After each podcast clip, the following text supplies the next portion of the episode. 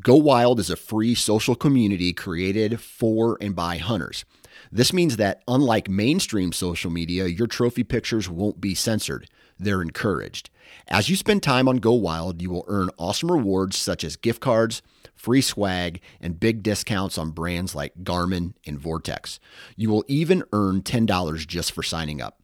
Visit downloadgowild.com and sign up today.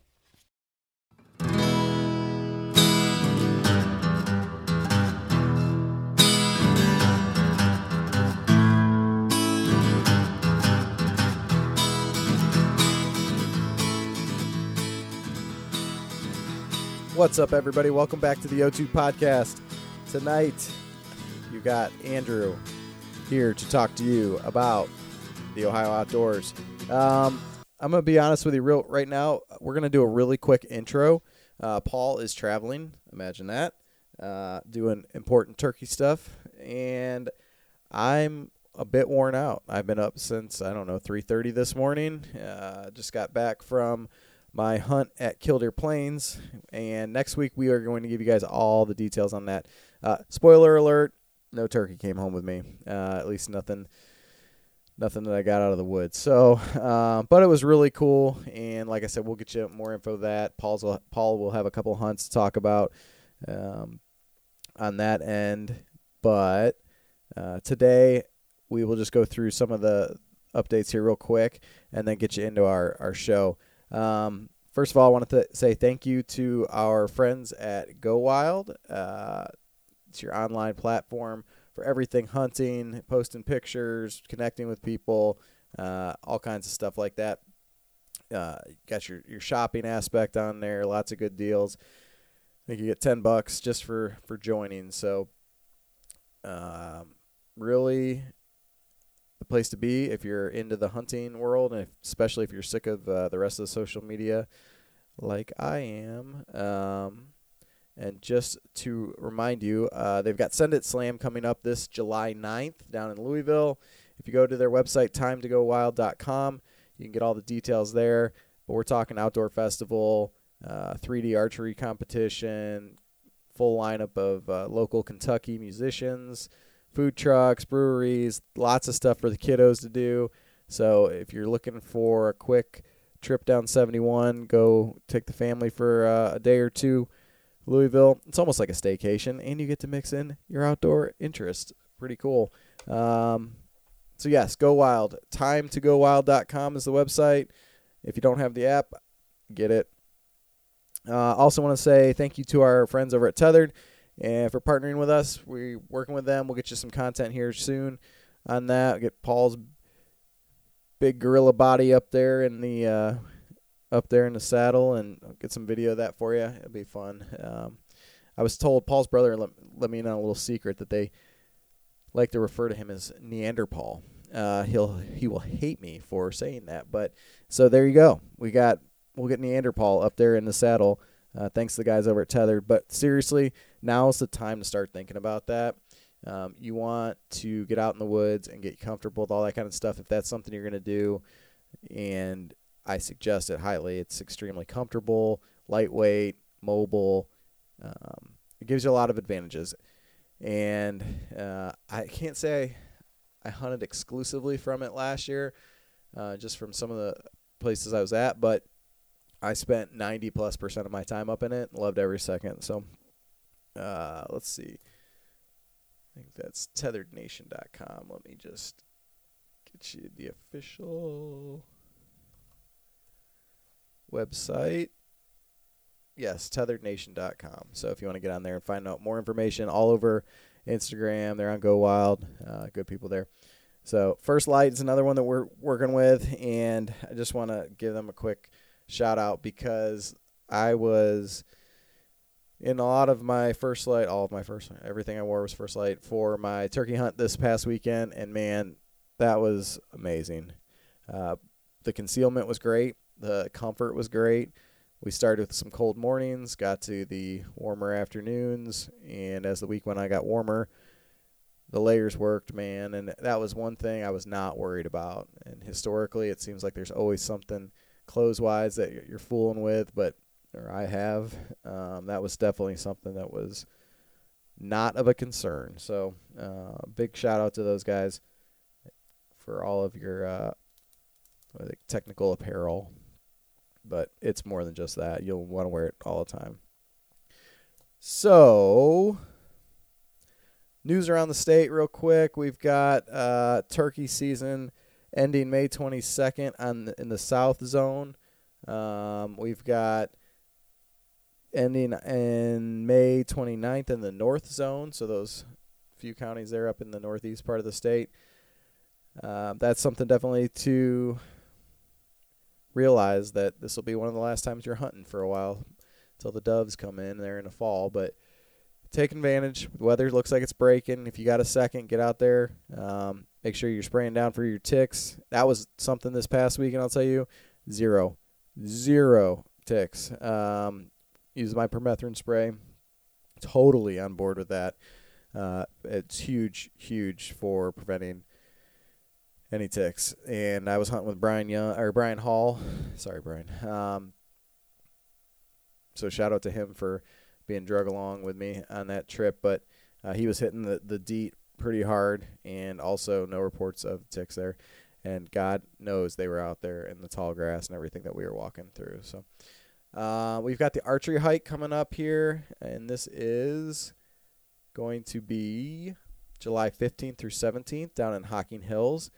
Uh, the website is archeryhike.com, and that is going to be a 3D shoot hiking event.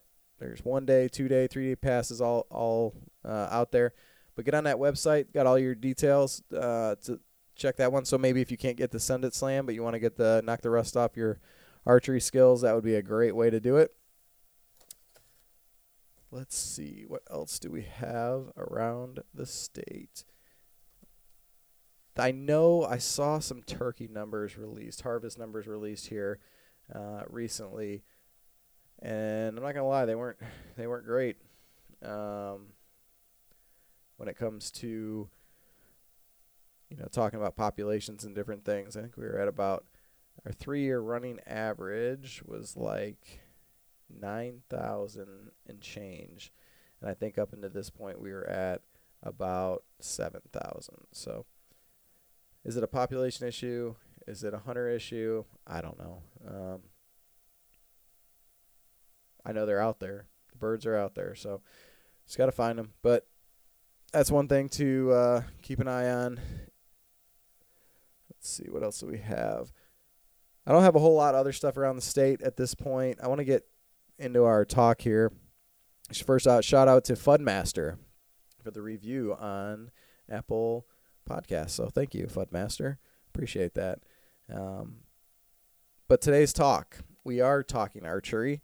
We are going to start into that idea because just like your saddle setup, now is a t- great time when the weather breaks to get out and start tuning the bow back up. If you haven't been on it, we've got some of these 3D shoots coming up this summer uh, that you want to be pretty sharp for, but also, you know, it's a it's a great thing to do with your family, kids and just to be outside relatively um, and not super high impact, right? You got enough mulch to move and, and different things to do in the yard. You don't this is just nice, relaxing archery, right? So Paul and I took a quick road trip down the road to Florence, Kentucky. So just south of Cincinnati down there. And we met with the guys at Sirius Archery. So if you've not ever looked into Sirius Archery, these guys make the top notch arrows, and they are one of the companies out there that uh, he you know it's not heavy arrows or no, nothing. It's but they do have those op- options, right? And you've got the ability to customize your arrows for whatever you need, and these guys are awesome. I cannot say enough great things about the hospitality and the you know time that they gave us. This is a getting into a busy time of the year for them. They've got new things coming out. They're traveling a lot. The, they have a sweet YouTube channel. You should look it up where they're out hunting iguanas off of boats in Florida and snakes and they're I don't know if snakes, but uh, javelinas and different things over in Texas. catching snakes with our buddy Troy, the ranch fairy. But these guys, they're legit and they know their arrows. They're super technical as far as how you know how accurate they're getting to their the spin and the weight and everything. It's incredible. Uh, but they took the time to sit down with us and talk, show us around their their operation, and got to learn a lot about them. Their website is SiriusArchery.com, and if you guys want to get on there, check it out, man. This is one of those companies that offers uh, kind of your test packet. So if you're not sure if you want to go head first into the heavy arrow setup or you know the these high end custom arrows, get a couple of them, you know, and just screw around with it, see what you see what you think. They offer the Tuffhead broadheads. Um, they do have the Ranch Fairy uh, easy button, I think is what they call it, and they've come out with a couple new kind of innovative things as far as inserts go and and whatnot. And Seth will talk a little bit about that on the podcast, but this is this is a good this is a good place to to start if you guys are looking for a new arrow setup. So SiriusArchery.com. They are all over Instagram and YouTube as well, and they're pretty local. Okay, this isn't we're not talking about buying stuff from around the world. It's it's local. Um, but anywho, we will get into that. I'll let them do the talking, and just so you know, uh, remember follow us on Go Wild uh, O2 Podcast.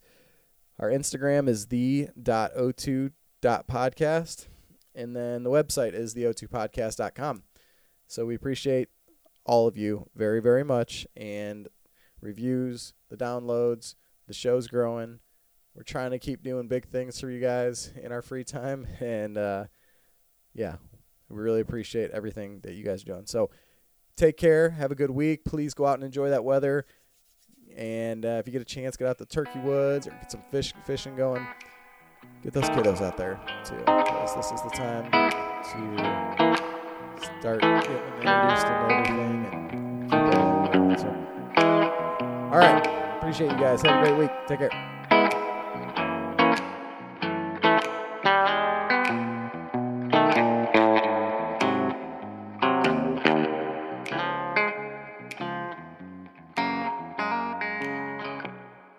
What's up, everybody? Welcome back to the O2 podcast. Today, uh, Paul and I we're on a we're on the O2 Road Show, uh, our first, well, maybe our second Road Show Oh. show. But we're down here uh, with Seth and Tyler from Sirius Archery Products. Uh, hey guys, what's going on? Hey, How's thanks for having us. Hey, no problem. Thank you for uh, having us down down here to see your shop and see the operation. It's quite the uh, it's quite the operation. It is. So that- It's been it's been very very interesting. So, um, I've personally got uh, introduced to Sirius, what, I don't know, six or seven, eight months ago, uh, watching our buddy Troy Fowler, the Ranch Fairy, and some of uh, his YouTube videos and whatnot. But we figured out these guys were pretty close and we could come down here, and uh, Seth has been a gracious host to give us uh, background on, on the whole company. So, Seth, do you want to tell us a little bit about how you got started in this? I mean, did you just wake up one day and say, I'm going to start an arrow company, or That's exactly what happened. I thought ever since I was a little kid, I thought one day I'll own an arrow company. But no, I um, had been shooting Sirius arrows from the uh, previous owners, and the previous owners um, was Tim Thacker and Andy Dutton, and they were just awesome salt of the earth guys. Um, Tim's one heck of an entrepreneur. He's had a lot of businesses, and Andy is an aerospace engineer with GE. And so as the company started to grow, they um, were feeling some of the growing pains of just being pulled in different directions with their other lives. And so um, it was right when COVID hit, and we uh, had a trip planned up to uh, Canada. Yeah, it was up in Manitoba. And we thought the border was going to open. We were all excited the border was going to open.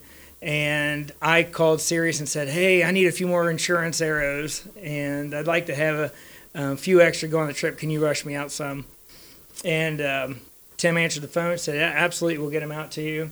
The next day, we found out they weren't going to open the border. So after that, uh, I called him back said, Hey, don't worry about it. Um, not, I don't need them so fast now. Just go ahead and send them whenever you can. And Tim said, Hey, we, we just had two people back out on our trip to Maine. Do you want to fill those two spots? And ironically enough, it was Jason Wojciechowicz who owned Tuffhead, and I were going to Canada. And then um, Tim and, and graciously invite us along. We go up there, and after about two and a half days of hunting, Tim said, "I'm so busy. He killed his bear. I got to get back." So he drove 20 hours up to Maine to then turn around and insane. come right back. And um, I just felt God calling me on the way home to ask him if uh, he was interested in selling because I'd had some other companies and sold them. Thought I'd be retired for good. Uh, a month later, I was bored out of my skull and I was back in the corporate world again. And when COVID hit, I realized just how much I didn't like being on an airplane. And um, so negotiations back and forth, and I owned an arrow company. Um, and then after that, I thought it was going to be kind of a lifestyle business where I could uh, fulfill 10 or 15 orders in the morning and then go hunting or fishing in the afternoon. And three months later, we had seven employees, and it's just grown from there. So it was uh, it's a lifestyle business now, and that it's my entire lifestyle. So That's that's that's how we got to where we are now, and uh, it's been a good ride. It's growing by leaps and bounds, um, more than I had ever you know expected it to. But uh, it's really a testament to what Tim and to what Andy put in place in the very beginning. Extremely good products. Um, the way that we lay our carbon is a testament to Andy. The resins we use. Um, and then the marketing that was done that, that Tim did before I opened the com- or before I bought the company, and it's awesome. They were, those guys are awesome. That's awesome. And Yeah. it never hurts to have like an aeronautical engineer on your uh, design team. Is that what it would be? Right? Yeah, right? he's from the aerospace side, Yeah. so he's pretty brilliant. very very good when it comes to flying flying arrows. Um, and the Tuffhead side of things, that's your broadhead line. Now, did you you acquired that as well, or is it still two separate companies? How does that work? Yeah, so we purchased Sirius in July of 2020. And then um, Jason and I had been friends that owned Jason Wojciechowicz. He owned Tuffhead. And in 2021, his other business was blowing up. And we had an opportunity to acquire Tuffhead then. And we rolled it in with Sirius. And um, so we operate out of the one facility here in Kentucky. Gotcha. Very cool. So, well, we're going to talk a little bit about uh, arrow basics and designing arrows, and you know some of the stuff that goes into your guys' products as far as you know what you're trying to build. And we were just talking about it before we started recording. But when I bought my first bow, and uh, I went to the the large box store, and I picked out the one that had everything I needed. But then it was like, oh yeah, you're gonna need arrows, and it wasn't something that it was kind of an afterthought. Well, I'll take six or twelve of those, you know, whatever, which whatever the ones the guy at the at the large box store uh, recommended. Never thought twice of it. I went shot, you know, and I had my ups and downs with with that set. Our listeners might or might not, but I went away from the upright compound. I went to a crossbow. I had a good success with there. It wasn't until last year where I started hearing about this kind of heavy arrow idea and that there was a lot more to the arrows than just whatever the guy at the store recommended. Um, and so there is a lot to building arrows, and you've shown us that today from the spin testing, uh, the different weights, the precision. Holy smokes, the precision you guys have on this stuff is unbelievable. Um, but I guess my, my, my overall thought and question is is is that something that I was just missing, or has that always been there? I mean, is this this idea of really building arrows for for um, you know maximum penetration and performance is that something that the industry's seen grow here in the last few years? Yeah, I think we've seen this migration away from the big box stores. Not totally. They're still there, right? They still sell a lot of arrows. But when you're looking at trying to maximize penetration, increase your FOC, which we'll talk about, um, getting better downrange performance, it's similar to being able to go and, and buy some really inexpensive ammunition. Well, there's no such thing as inexpensive ammunition Right, anymore, right. but you used to be able to buy inexpensive ammunition or you could buy premium ammunition. Both got the job done in, in the right circumstances. And that's where we are now. We're, will big box store arrows kill deer? They Absolutely, they will. But what we bring to the table is a lot of customer service because there's a lot of people that just don't understand even what uh, a high FOC arrow looks like, how to build it. Um, what happens then is they're trying to cobble stuff together on their own. They try to do it at the big box store. They get frustrated. Um, there's a lot of people that just don't have accurate arrows, and it's not necessarily because of them. It's because they were sold that they need to have this ultra fast 310 foot per second arrow, and they have these little two inch fletchings on the back, which isn't enough to to uh, a, uh, throw a, an adult broadhead down range, and and it can't be controlled, and then they get frustrated and give up. So I don't know how many archers we've actually lost to attrition just because they gave up. They they couldn't become accurate. It was frustrating, and a lot of it is they just weren't in the right arrows. And so I think we're trying to turn the tide with that. You know, obviously Troy Fowler with the the Ranch Fairy, he does a great job. Dr. Ashby and the Ashby Bow Foundation, they're doing a phenomenal job. Um, but it's not all just about heavy arrows. It's we're trying to get you in the right arrow for what you're going to be hunting. Um, if you're going to hunt, like we talked earlier, a hippopotamus, that's probably a 11 or 1200 grain arrow. That's not something you're going to be able to even purchase at Cabela's or one of the big box stores. On the same token, we can get you to 400 grains or 450 grains if you're going to be hunting an antelope. And you need to reach out 60 or 65 yards on the shot. It needs to be very flat, and we can do either one of those. But either one of those still have the same principles of perfect uh, flight characteristics. And in order to do that, you have to have some of the fundamentals down. You need to be in the right spine. You need to have enough vanes for what you're trying to shoot. And that's what I think we're trying to bring to the table now. And if you were to call up your local big box store and ask them any of the technical questions that that we get asked, they're not going to be able to answer them. No, and I, I know exactly what you're talking about with some of the, the weight things. I've, I've gone in and looking for 200 grain broad or uh, field points, and they're not they're not hanging on the shelf most of the time. So um, that is, I, I don't remember who said it, but one of the best things I heard was you know we spend thousands of dollars on bows and sights and releases and all this kind of stuff, but none of that actually touches the animal, right? We need to look at investing in and spending good the money and getting high quality uh, arrows and broadheads because that's what actually is going to do the damage. Yes, the big fl- fa- fancy flashy bows that have all these different camo patterns and umpteen million feet per second, but let's be real that that stops at you. The arrow is what gets the animal. So uh, that that was one of the reasons I was one of those people that got flustered with it and, and left. Like I, I went to the crossbow because I was so upset with the inconsistencies I was getting. Was it some of bow tuning, perhaps? But like, uh, and that's a major component. Troy talks a lot about that. But the arrows were, were absolutely a major part of that. So um, you touched a little bit there on the on a heavy arrow, light arrow. We've talked about it on this show before. Uh, there's some great debate out there on what is the perfect arrow for a certain species or you know why you don't need to have a 650 grain arrow to kill a whitetail and you can do it with a 388 or whatever. And i know people get really passionate about that. Um, we talked a little bit about it earlier and, and i think it's like picking the right tool for the job. You just mentioned with you know what you're going to use for an antelope versus a hippo. Um, what do you have any thoughts like as far as, as when you're designing most of our listeners are going to be whitetails uh, what, what, are we looking for on a, on a whitetail arrow I personally try to recommend to get around 500 to 600 grains for whitetail. Can you do it with less? You can. If you encounter a heavy shoulder, you're probably going to have difficulties with a 400 grain arrow. So there's a little bit of insurance factor in there. We also will ask people, um, where are you hunting? Are you a Midwest hunter that has 20 to 30 yard max shot? And you wouldn't believe how many people call in and say, "Oh, max I've got is 20, maybe." And then we get out west guys that are going to be shooting mule deer, and they may be taking 16 to 70 yard shots.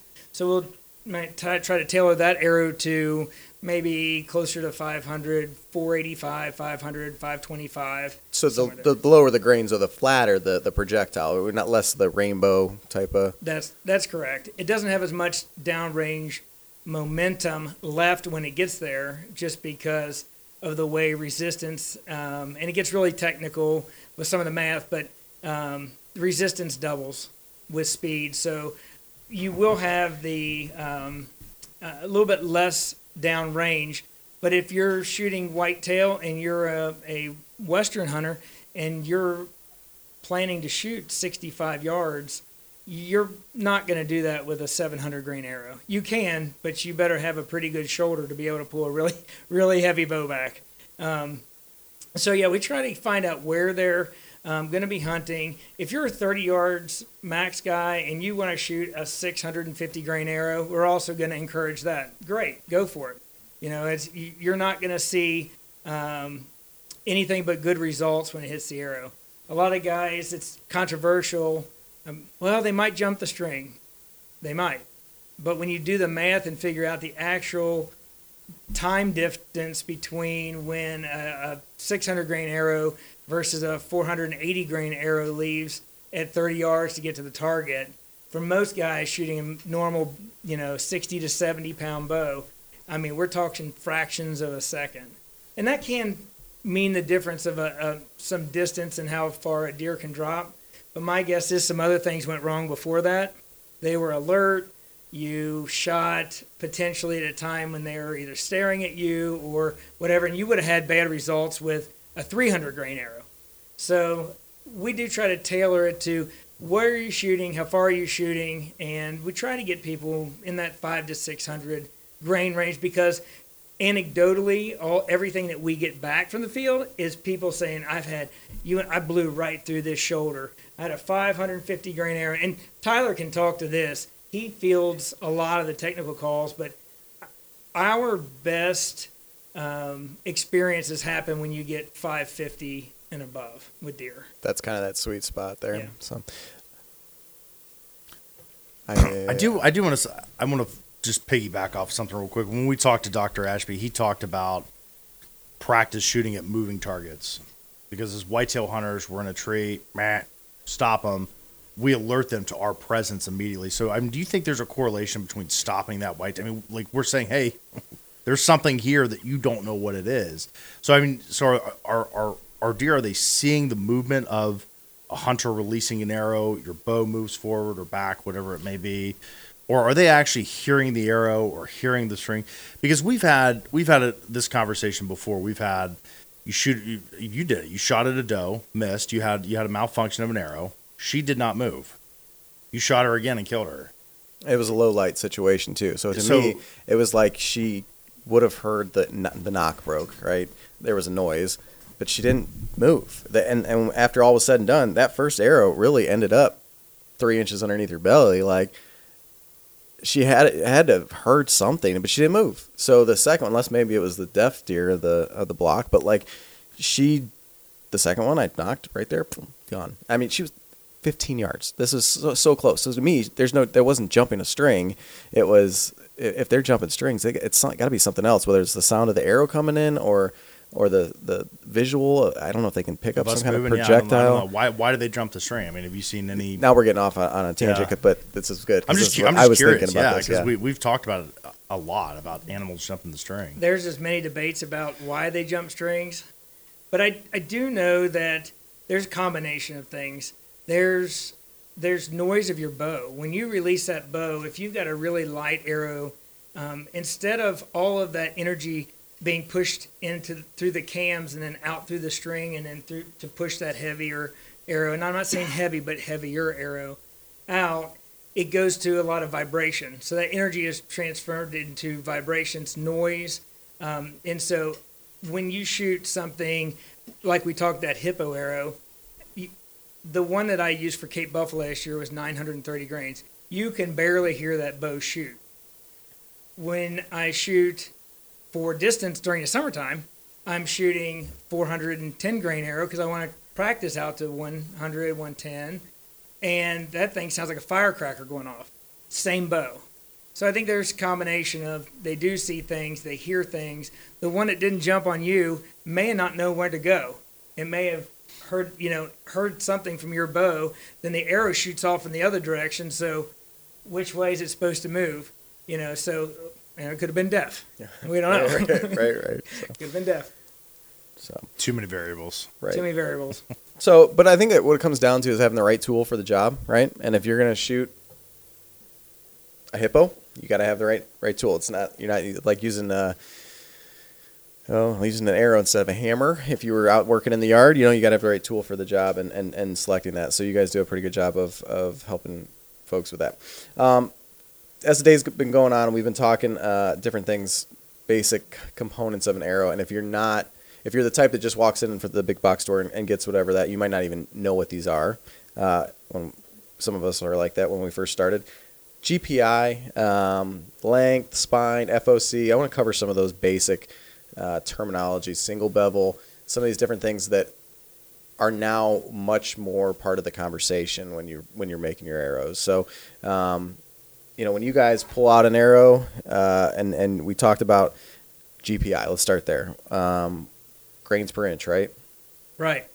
I'm gonna let Tyler feel out these because he does a lot of our technical uh, builds as well. So this is right up his alley. Okay, Tyler. So like, if I've got a 28 inch draw length and somebody says, "Well, what GPI do you want?" or spine, like let's, I, I would, uh, you know, some people might not have any idea what that we're looking at there. Yeah, so typically, um, what we see with a customer calling in, kind of, you know, starting from starting from zero, what we're going to do um, is we're going to get their draw length and their draw weight on their bow is pretty much where we always start, and then from there, um, we'll try to get an idea, kind of like what Seth was saying, um, of the total weight that they want to end up at, and uh, more importantly, kind of the total front weight combination that they're looking to shoot um, between their broadhead and their insert weight, um, and from there, um, just kind of using um, kind of customer feedback as well as um, kind of ex- results that we've had as well as our spine charts. That's where we'll kind of go and start with the spine. All of our spines kind of have their own listed GPIs, and due to the carbons and kind of the shafts that we offer, um, we do have very good GPIs that help increase that um, higher FOC percentage. Um, but yeah, pretty much spine is going to definitely um, be most critical on your draw weight, your length, and then the total front weight that you're shooting. So once we kind of know those three variables, that's going to give us our best recommendation um, for what spine you should be in. Um, and then back to Troy Fowler, the Ranch Fairy, we also offer um, the Ranch Fairy test kits that gives you two different spines and a multitude of field point front weights to play with. Um, if it was something that you were wanting to kind of um, tinker with yourself and really dial in that um, that perfect combination for your bow, because every bow system and every shooter is going to be a little bit different in that regard. So the GPI though is it's grains per inch. Grains is a, a unit of measurement. So the more GPI, the stronger it is, or the Um, not necessarily. Um, the GPI is going to have a lot to do with the diameter of the shaft um, and then the material used in that shaft. So um, here we have our Micro Series, our Orion, uh, which is a 166, um, and that's going to have a lot lighter GPIs um, than, say, our Vulcan Series, which is our 246, um, even in the same spine. So um, a 250 spine Orion is going to have a lot lighter GPI than a 250 spine Vulcan shaft, but they're both going to have that same stiffness of the 250 spine. That's kind of the benefit and kind of contrast that you have there between the diameters is you're still getting the same stiffness in the spine, um, but you're getting that lighter GPI on something like a micro shaft, which is going to increase your forward of center and lighten up your over overall total arrow weight, um, all else being equal. Very good. Um, I think we talked earlier. Spine is one of those things that people seem to have wrong more often than not when it comes to arrows. They've either been they've selected themselves or have been purchased at the box store. Uh, that's going to be our stiffness, right, of the arrow, and that can stuff. And it's not just a number you guys pull out or say we've got more of these, so we'll say those. Like there is a chart, and, and I mean there's a whole lot of math involved in, in your draw weight and length and all that kind of stuff, right? That's right. So we design all of our arrows to shoot. If you shoot a 250 spine, if that's what uh, you get to shoot well out of your bow, for example, in the Orion, it's going to shoot the same out of the Vulcan, Supernova. Any of those are going to have the same. They're going to shoot the same way. It's not the same if you were to go from one brand to the next. So we design all of our spines when you hit 250, and really for anybody that doesn't understand, a measurement of spine is measured by setting two rollers at 28 inches apart, and then you hang a weight, which is a pre-calibrated weight in the center, and however much it bends, that's the spine. So it's 20, 250 thousandths of an inch or a quarter of an inch is what a 250 spine is. So when people go, oh, what's I, I thought the 200 spine uh, would be weaker. The 200 spine is actually stiffer because it doesn't bend as much. So if you get a 500 spine arrow like on our TradStar, it actually bends a half an inch um, when you put that weight in the center. So there are companies out there, one in particular, big box store company, that they decided to go off and do their own thing and and start naming them in the opposite direction. So it really throws people off when they're just yet another frustration point. It's like, well, I was in this brand and I, I was shooting a 400. That's great. It's a 250 in ours because we go by the national standard of naming your spine. So there's a lot of that too. So not not to make it even more confusing, but then they threw a different type of spine chart out there. And you can't use their spine chart when you come to our arrows. And even in um, when you get into better carbons like what we're using here at Sirius, um, you're going to be able to get these lighter GPI. So we, we talk about it having a lighter GPI, but why is that? So like on the Orion, the carbon that we use for that is an extremely high grade carbon. In fact, when we purchase that carbon, it has to be signed off that you're not using it for a foreign government's military. Wow. So it's generally only used in aviation. Uh, so it's it is a little unusual to use this carbon for arrows, but it gives you an amazingly strong arrow, but lighter, and and and there thereby we can reduce the overall weight of the arrow. So when Tyler said we're trying to first figure out where do you want to be, uh, we we have to factor in that GPI times the number of inches to see if we can even get you in there. Because there's guys that say, you know, I'd like to shoot a, a 200 grain broadhead and I want um, 180 grain insert. So, okay, 380 up front, but I want to stay under 550 grains. And we're like, the math doesn't work out. So we can get you close, but we may have to move you around an arrow family. And if you are already used to going through your Ranch Fairy test kit and you found out that the 300 spine worked for you, you just can't jump over into another one, but we can jump over to another arrow family. You can't just go down in spine, which is why people got frustrated. You went to the big box store and they handed you 400 spine arrows, and you were shooting a 70 pound bow at 29 inches, and then you were frustrated because your accuracy wasn't there. Well, a lot of the problem with the accuracy wasn't you. It was the fact that you had underspined arrows and they were never going to launch off your rest the same way twice. So that's why we work so hard to figure out where do you need to be because once you have that foundation of where you need to be then the rest of this is a math problem and that's it you know it was, it was funny when i started looking into this you know heavy arrow setup i went back and i had i hadn't bow hunted for a couple of years and i went back and looked at the the arrows that i got from one of the big box and they were 400 spine arrows 31 inch draw, 74 pounds a draw weight. and so you just say that, I'm like, well, so it wasn't me, is what you're saying. Maybe a little bit. maybe but, but it does enough. come Thanks down to my feelings. it does come down to bow tuning as well so if we can get you in the right spine arrow and you're still having difficulties we have a lot of people tyler can tell you they send pictures into us of their paper tuning. And we can generally look at that paper tune and go okay uh, you know you need to move your rest a little bit this way. If it's more than that you're going to have to call your bow shop and get them to shim your cams. Or you'll see the um, nock in going both directions and all around are like you're gonna have to work on your hand. It's it's on this is on you for right now.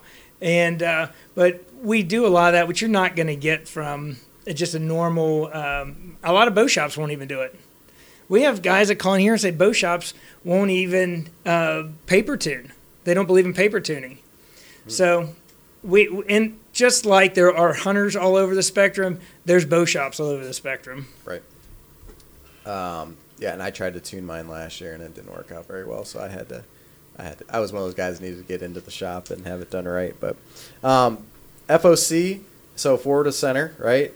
That's another uh, major term that we talk about. And what are we saying? Everything over was it 18, 19 percent is generally considered decent. Where where did Dr. Ashby start seeing these differences? Maybe it was sixteen percent FOC, somewhere in there. But um, what are you guys shooting for, or how do you determine what what we're looking at on that? Um, so, kind of back to what Seth was talking, I guess, um, for this podcast for sure. Um, the whitetail kind of general setup, 60 to 70 pound bow, shooting for, you know, that 500 to 600 grain range. Um, depending on the arrow series again and your GPI, um, I would say most builds um, to, and again, arrow length is another big factor in FOC because uh, the longer arrow you get, um, you're pretty much fighting a losing battle with FOC because it's a lot harder and you need a lot more front weight to get a higher FOC percentage. So someone with a 26 inch draw is always going to be ahead of the game of someone with like a 30 inch draw in terms of FOC, um, just because of that. little guys win. Paul. You hear that? I do. That's little guys win. But I would say generally, kind of for that whitetail setup, not going too extreme. Um, most of the setups that we see and that we deal with, um, probably anywhere between that 16 to 20 percent, I would say, um, on most of our arrow shafts, um, in that you know 500 to 600 grain arrow range, and we've seen great results from that and had a lot of um, good feedback on kind of that range there. And then, like Seth said, we do you know it's specialized. If you were going for a Cape Buffalo or something, I'm I think Seth's Cape Buffalo arrow was almost 30% FOC. So it is going to kind of depend a lot on um, kind of what you're trying to accomplish with your setup as well as the game you're going after um, in terms of kind of like what you were talking about with Ed's um, theories and stuff on that FOC. The game that you're going after does um, play a big part in that as well. And we're not going to go for, ex- we're not trying to get extreme FOC here. There are those guys that like doing that, and that's fine. We have the stuff to do it with, but we're trying to get a well balanced arrow north of 16% FOC if possible. But we have guys that ask us if we can make longer arrows for them, you know. So that some of these guys are shooting these Mathews Atlas bows at 33, 33 and a half inches, you know, and and for them to try to get to 16% FOC, it, you'd have to have a whole lot of weight up front. You could do it, but it's going to take so much weight up front. And Dr. Ashby has an awesome video, if anybody can find it online, where he shows taking paper clips. And you take paper clips, and he has the arrow bounce, and you hang them on the front. And he has to hang so many more on the front than like one on the back. And it throws the whole balance off. Hmm.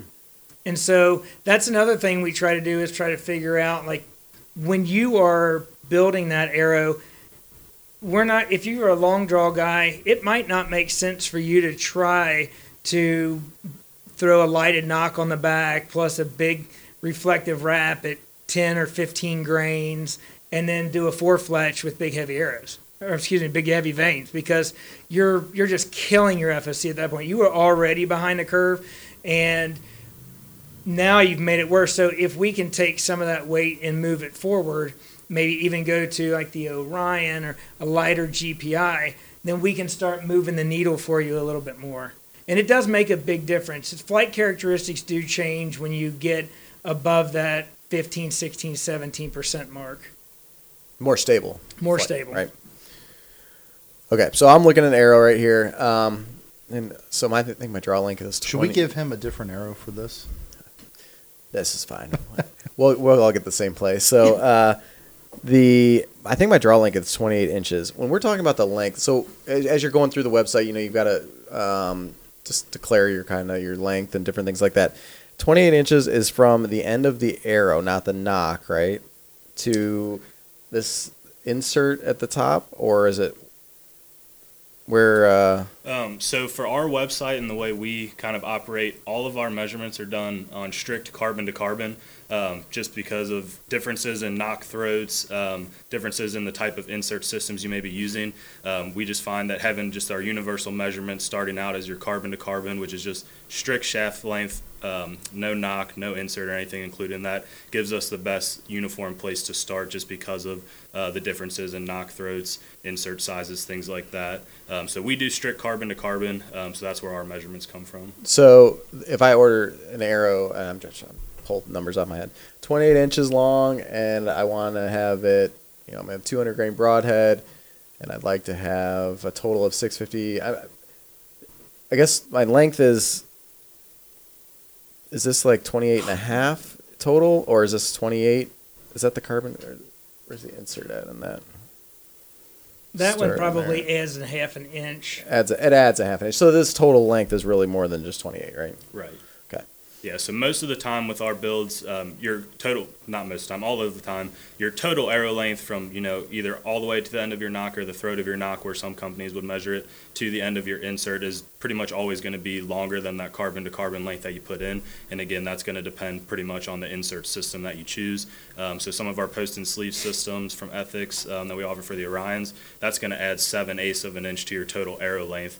Um, and then, you know, something like one of our standard stainless inserts for a 246, that's only going to add about an eighth of an inch to your total arrow length. So um, that's all stuff that we try to factor in when we're building these for people. Um, we try to factor in your sleeve length, um, covering up you know the end of your arrow shaft make sure people aren't getting any rest contact there um, but yeah we always start on carbon to carbon and then we can kind of um, go to the total arrow length from there depending on the insert system that they choose That's good to know. So I think I, I guessed when I uh, put mine in, trying to figure that all out. And the first time that worked, I haven't cut my finger yet, Yeah. uh, but whatever. So generally, if you are worried about the length, and the one thing we are protective of, one, because everybody's looking to sue everybody today, but we like to have that broadhead about an inch away from your fingers.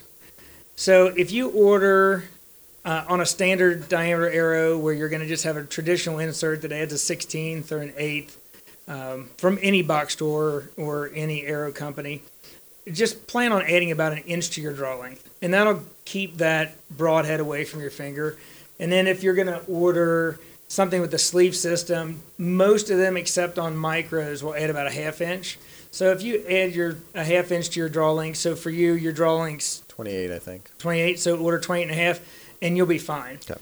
If it's a little long, you can always take uh, a little bit off of the back, but it's generally better to keep your fingers and lose them. Don't don't underestimate me. If you, I'll be out there with my hacksaw trying to take off some of the back, and then next thing you know, I'll have some crazy arrows. But we also don't want to get them too long. Right. Because that hurts your FOC. But it's better to keep fingers and have a stable flight arrow than than it is to worry about FOC. Now, you guys have uh, we put the inserts in there, right? I was watching you. We showed us earlier um, how you're going about that. You want to just give us a quick rundown of that process and how you choose the insert. Um, we talked a little bit about your your um epoxy and, and that kind of stuff. It's pretty unique. Um, give us a rundown on that. Yeah, so um, depending on which arrow series you select, um, we have several different component options for that arrow from Ethics Archery. So for our standard diameter arrows, we have uh, two different standard insert options. One is an aluminum insert. Um, that's a, adjustable between, I believe, 12 and a half and 35 grains. We have a stainless insert, um, and then a couple post and sleeve options. Um, that's going to be the same um, for our Apollo. We have two different half out options, and then a couple post and sleeve options. And then for the Orion, the Micro, it's all post and sleeves. Um, but with that, um, you have a couple different metals, a couple different choices of sleeve and post combination. And again, the cho- choosing the components, a lot of times it's just going to come down to if the customer um, has a front weight or a total weight in mind that they're trying to hit. Um, and because our components um, are variable weights and can be adjusted, we can kind of um, work with them there to get that total front weight or total arrow weight number that they're looking to achieve. Um, or a lot of times, um, customers will call in and they're not super concerned on a total um, front weight number. They just want a really durable system. So that's when we'll um, maybe kind of gu- guide them towards um, one of our full stainless options or one of our more durable options that with that durability comes extra weight, but because they're not super concerned about that, they want the durability. So that's when we can go with a full system um, of one of our stainless steel options and get that durability, um, and then kind of whatever that total weight comes out to is what it'll come out to for them.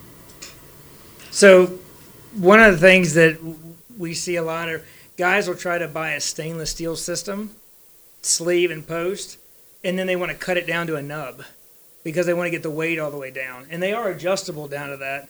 And we try to steer them into if you would take the full length aluminum post with a stainless steel sleeve and get to the same weight, you're far better off than trying to cut that thing down to a nub. And uh, that is one of the things that we, we try to fight. And we probably need to do a video on it, honestly, just to explain. But um, you won't, the more post you can have inside the arrow, the stronger that front end's going to be. If it's immovable, then it also takes away from, and it gets real technical here, but from the length of the arrow shaft. So if if you have a 28 inch draw and you put a two and a half inch steel post in the inside, you're only going to have what did I say, two and a half inch.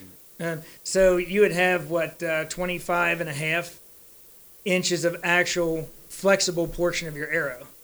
So you could potentially shoot a 300 spine, or maybe you were able to go down to a 350 spine, depending on what your draw weight was, because you have an immovable piece in there.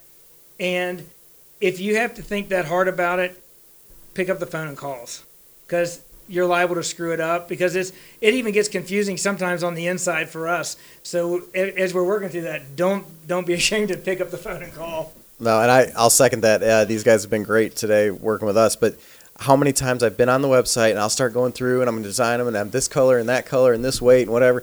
And then I'm just like, wait, do I want to put the fletchings on? Do I not want to do that? Do I, I put the inserts? I, I should just pick up the phone and call, and I can attest that that would be great to uh, steer you down the right direction. So uh, we're sitting in the fletching room. I think that's what this would be considered. There's every color fletching possible and sizes and shapes. And I don't know, what do we got? Six or seven Bitzenbergs down there. One of the questions that I struggle with is how many fletchings like to put on my arrow. I mean, I've come personally. I've got the AE, AAE stealths, I think, but I struggle if I want to go three, if I want to go four, if I want to have a helical, if I want them straight. What, what, why do you do one over the other, or what's it matter? Does it matter? Well, the that is a controversial topic. But what I'll tell most folks is if you're going to be shooting a adult broadhead, you need to have enough fletching for the back to make the front behave. The front's going to want to misbehave, especially on a bigger broadhead. It's catching more wind up front. And you need that little bit of drag on the back in order to keep the arrow flying straight. That's what the vanes are there for we typically do a four fletch for most of our customers because you can go to a little bit lower profile, lighter vane unless you're shooting. There are some wide cut broadheads out there, and I think they even tell you they're not to be shot past 40 yards because they're hard to control. They, there's a lot of metal up there catching a lot of wind. So you need enough fletching to make your, your arrow behave. If you're going to shoot a a mechanical that's maybe 100 grain, you probably don't need but three fletchings and it doesn't take a whole lot of steering. If you're going to shoot something that's in that 150, 200 grain uh, range, maybe even bigger, like the the um, meathead at 265 or something like that, you need a little bit more fletching to make it behave. So it's really important that you get the. You don't want too much because you don't want there to be so much drag that that it. Um, and it, I've seen some crazy helicals. I mean, stuff where I don't even know how they get them around the arrows the way they do. and then they shoot a, a, a uh, mechanical broadhead. It, it, doesn't make any sense. Our standard arrow goes out with about between two and a half and three degree right helical. That seems to work best for most of our customers. It is forgiving. That's the other thing people don't realize is that that helical makes it a little bit more forgiving. It's just like rifling in a rifle barrel. It gets the the arrow spinning, and when it's spinning, it's more stable in flight. So that is our standard. We do a straight helical very rarely. Uh, it's an option, and then left helical for us is an option as well. Some people uh, prefer to shoot a left helical, but the majority of people, the right helical with the right vanes, you know, it's going to be spinning in the right direction. That's that's a lot of controversy too. Well, my bare shaft spins left coming off my arrow and or my mine spins right and I, I want to match them up and if you want to that's fine we can do whatever you want but even with um, a four fletch within a foot or so of the end of the bow just through high speed photography we've been able to see that they're already spinning right so if you have a right helical broadhead you need to match that helical um, so um, it's really important that you don't put a left helical on a excuse me on a left um, a left helical on a right bevel broadhead. I know I said helical before. It's getting late, but you always want to match those up because you don't want them fighting each other. One's creating spin in one direction, one's trying to create spin in another. They will fight each other. So since the majority of guys that, at least for us that are now shooting um, right bevel broadheads, we make that as our standard. Is it right bevel broadhead pretty standard? I mean, okay, that's your standard the industry, or how do you? Is it something in the, as you're going through the description of a broadhead when you're buying them that'll say right or left? I guess I've never looked. I think I think overall, um, us included, we definitely are predominantly um, right bevel um, for our single bevel offerings, and I do think that is, um, I would say it's definitely more of an industry standard as well. There are companies that do make left bevel heads. We do have left bevels available in some of our um, Tuffhead line. but overall, I think right bevel is a little bit more common. So, like Seth was saying, you just want to be sure that if you are shooting a left bevel broadhead, that is when you would need to do a left helical. Um, but with a right bevel, you'd want to match that with a right helical. And just for the record, it has nothing to do if you're right-handed or left-handed, right? No, Okay, no, doesn't make any difference. that's what I knew the answer to that question, but uh, I just make sure that was uh, clear out there. So, um, talking about broadheads, uh, Dr. Ashby stuff. It's the single bevel. It's uh, heavy up front, good quality steel, that kind of stuff. You guys have a few different options. We were looking at them earlier. As far as uh, we've got the new the three three bladed double bevels, right? right. And that's what we were talking about. You get less of that twisting through the animal, but more of that punch, that pack, pa- packing that punch. You want to talk about the difference on those a little bit? Sure. Is that what it is? so we we have the three blades available in both 150, 200, and 300 grain. Those are going to just punch straight through the animal. They're not designed to twist. Um, they they make for good blood trails usually right off the bat. They have a nice cutting diameter. There's there's extra cutting space because you've got three blades instead of two cutting. So there's there's some advantages there. Um, they're not as good in heavy bone as what you're going to find as single bevel, which is um, a lot of our offering is in the single bevel. The twisting action of a single bevel actually goes in and snaps bones, pops bones, and then lets the rest of the arrow slide through easier than just trying to um, punch straight through. And um, we have single bevels, and we might as well go ahead and say it now. We've got 150 version that'll be uh, uh, announced before this podcast goes out. 200 and 300 in the Evolution line, which is an S7 tool steel. Same thing that you would make a cold chisel out of. And we did some testing a couple weeks ago where we were shooting into the concrete wall back behind our building here, and we actually stuck it in the concrete chiseled it out. I think that video will go out on YouTube next Monday. Next Monday, yeah. Next Monday. And we had to chisel it out and then came in, sharpened it up, did a sharpening video, which is another reason you shouldn't try to do your own videos because two thirds of it was out of frame and we had to throw it away. but we sharpened the thing up to where it just put it right back in your quiver. Wow. But that's S7 tool steel. You know, that's the, that's the difference. You would not do that with our classic series. It's a different type of steel. It's um, we use stainless on the um, classic series. You can get those in glue-ons or screw-ins. So we still have a lot of traditional hunters that will buy the glue-ons 190 grain, um, 220 grain, and then we make the screw-in versions so that uh, you can shoot the same head, but you're going to shoot it out of out of a screw-in insert.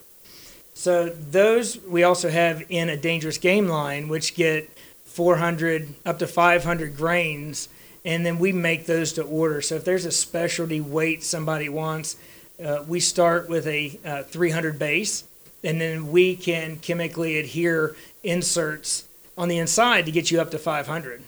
So that that's a mammoth when you're when you're shooting 500.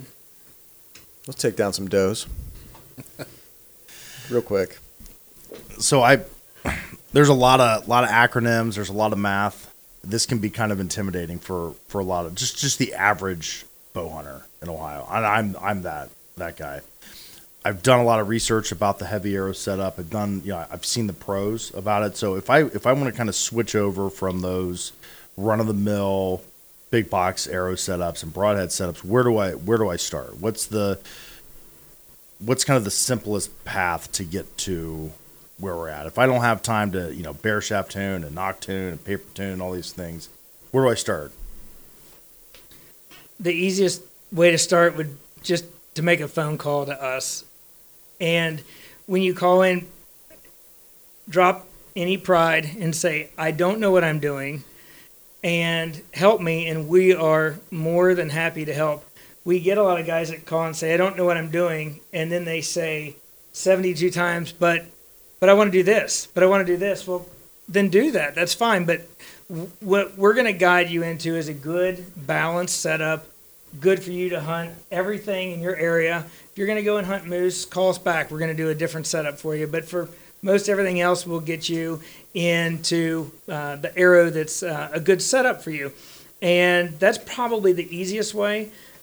Ranch Fairy has a lot of good videos. So if you go to YouTube, you can see I mean, at least they're entertaining. If you don't take anything away from them, they're entertaining. Yes, and, absolutely. Uh, he's got a lot of good information. Uh, we do have a lot of people that don't have a lot of time to get a lot of videos watched. They have young kids. We've got a lot of people with young families, things like that. You got we're competing against soccer. We're competing against all kinds of stuff. Call us in. Let us build your setup. Send it to you.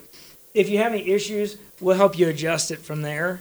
Um, that's probably the easiest way. Yeah.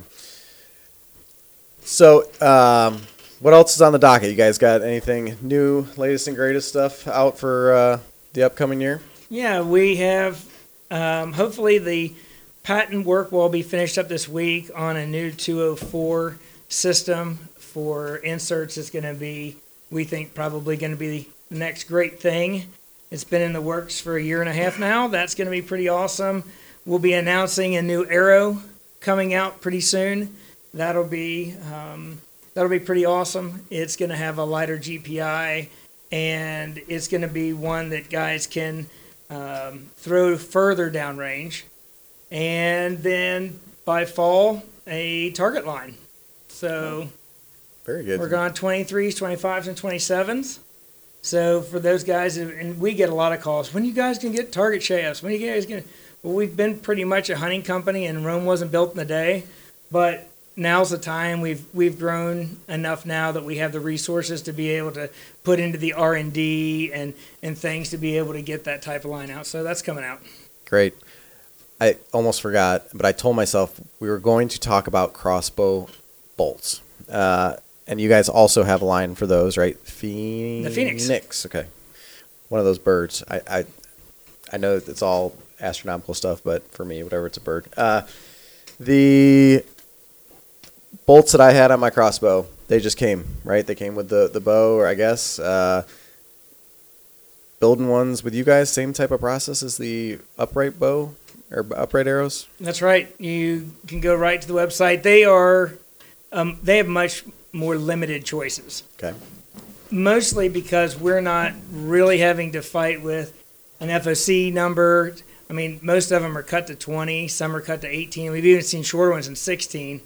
Um, but we're not. Those folks aren't normally concerned about FOC. So the conversation's limited to what color vanes do you want, and then we need to make sure you're shooting the right nock. The nock is really important. There are some crossbows that require, for example, I I think it's TenPoint that has an omni nock. There's some that have flat nocks. There's some that have half moons. And it's important that you match that up. Uh, we have a standard 300 ID uh, shaft. And the reason we did that is because that's what everybody used to make theirs to. And so nocks would be interchangeable. There are some now that are changing. And we're even getting word that some of the crossbow manufacturers are saying you can only shoot this arrow that they came with, or we're going to void your warranty. So we are fighting that a little bit, but they're so much stronger than what comes out with the original crossbow. They are a more expensive bolt, but they're going to last shot after shot after shot, even into the ground. Just one one quick question. I think we'll we'll wrap this up, and, and really appreciate your guys' time. Why is there so much hate directed towards the heavy arrow setup in the archery, the bow hunting community? Way to end on a nice, easy question there, Paul. Yeah. a lot of the hate comes from the fact that we have anything new, there's resistance to change. Not that this was new. we had guys shooting aluminum arrows, me included when I started, shooting aluminum arrows that were probably 600, 700 grains then. So this isn't new, but it's it's new because the industry started chasing speed a long time ago. The bows went from shooting 300 to 295, 300 feet per second and lower. All of a sudden, in 10 years, they jumped up to where they're trying to shoot 350 plus. And some of those crossbows are like 500 plus. right? They're experiencing the same thing right now. So we chase that speed. We're looking for faster, lighter arrows, lighter components, anything we do to get that speed up to 350 because it sounds cool.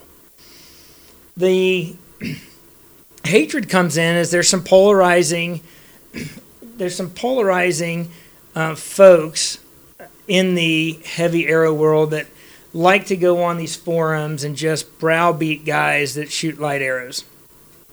The light arrow guys go in, they browbeat the guys that shoot heavy arrows.